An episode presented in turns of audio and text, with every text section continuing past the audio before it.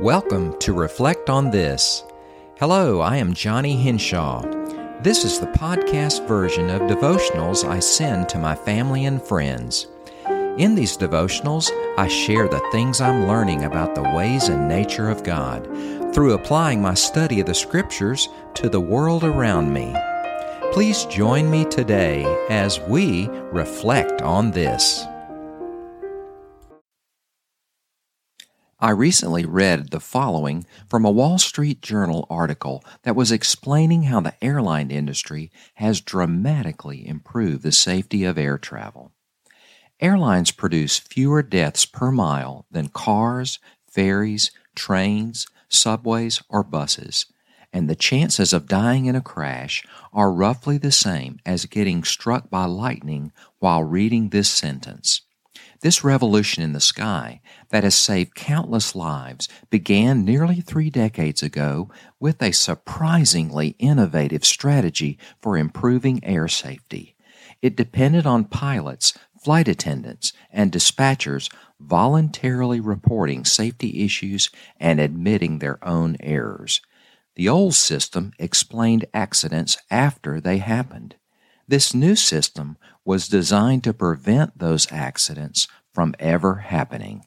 It relied on everybody doing something that nobody wants to do, voluntarily admitting when they get things wrong. It worked. The Federal Aviation Administration's self-reporting programs that encourage airline operators to come forward without fear of retribution helped slash the rate of fatal accidents on U.S. airlines by such large percentages that the industry had to figure out new ways to measure safety. This unprecedented stretch of nearly 15 years without a deadly crash made the existing stats essentially useless. This story reminded me of a foundational biblical principle. There is great value in speaking the truth. It is one of the marks of a follower of Jesus. Psalm 15, verses 1 through 2 says, "O Lord, who may abide in your tent?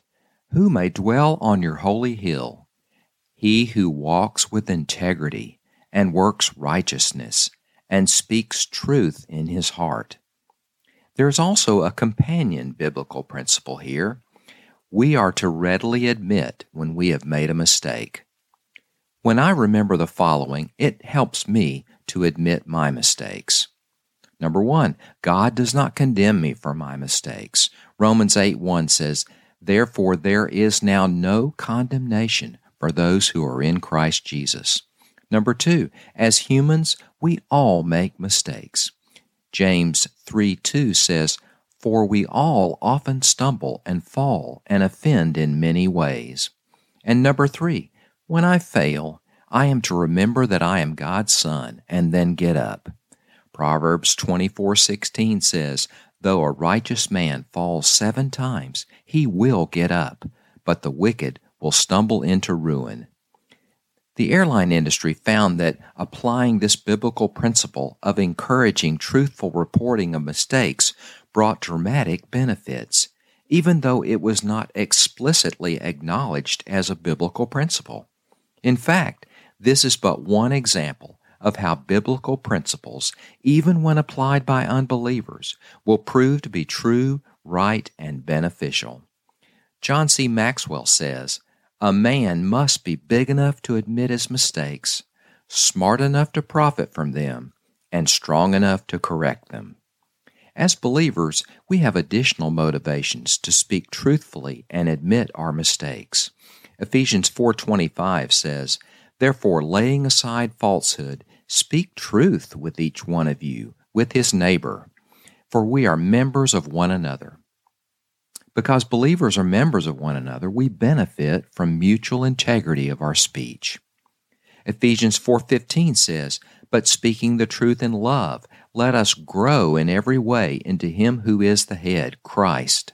This reminds me that speaking truthfully fosters spiritual growth. 1 John 1:9 says, "If we confess our sins, He is faithful and righteous to forgive us our sins and to cleanse us from all unrighteousness." This reminds me that if we admit our mistakes, we will receive forgiveness. James 5:16 says, "Therefore confess your sins to one another and pray for one another, so that you may be healed. The effective prayer of a righteous man can accomplish much."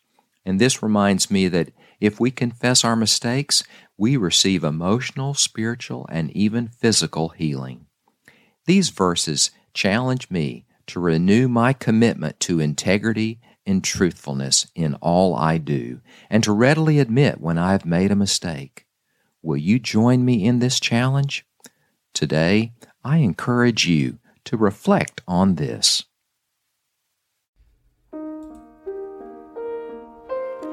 It is my hope that this podcast will encourage and inspire everyone who hears it to do two things: to apply the Scriptures to your daily life in such a way that it changes how you think, act, and live, and to consider how you can likewise encourage your loved ones to do the same thing. Will you join me in this adventure?